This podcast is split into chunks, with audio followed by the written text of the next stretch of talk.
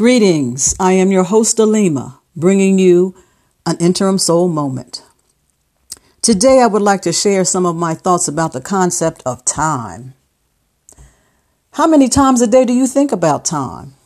There are so many aspects to the concept of time. As we all know, time is man made. Mother Nature and the creatures that occupy this planet always know what time it is.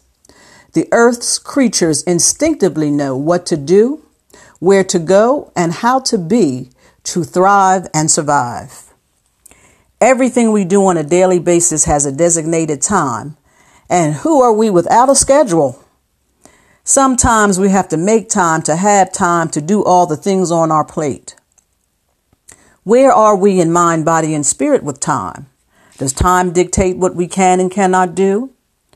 We are encouraged not to waste time, to be on time, to meet deadlines, to spend time planning and setting goals.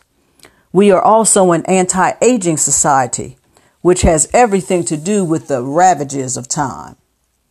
We want longevity without the telltale signs of aging, so we spend lots of time, energy, and money attempting to beat the clock.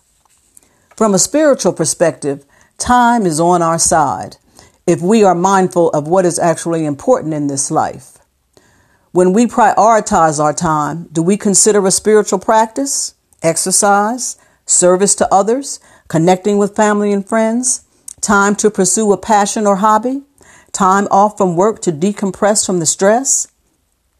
Time as we know it is not associated with joy, happiness, or well being. How often do we say that we wish we had the time to do what is most important to live a balanced and well rounded life? Your heart and intuition know what time it is.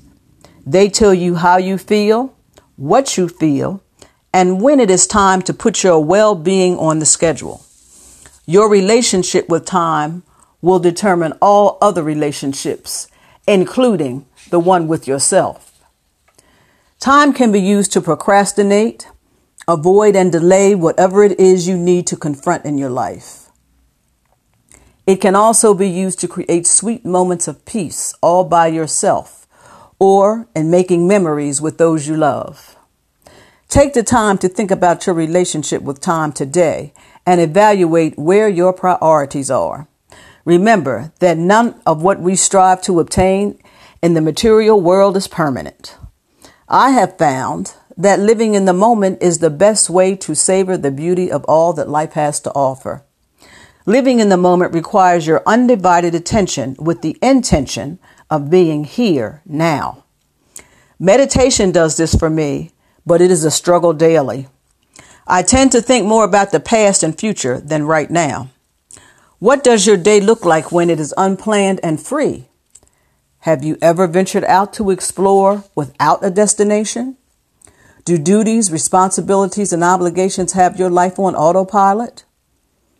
When you are not satisfied with certain aspects of your life, you are marking time, waiting for something or someone better to show up.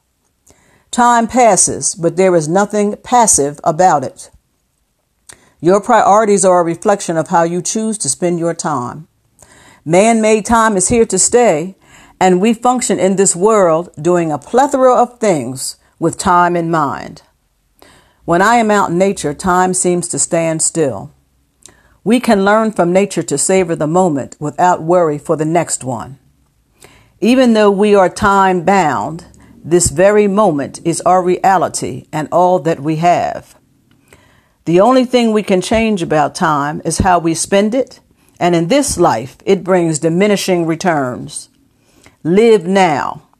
Do it now. Say it now. Travel there now.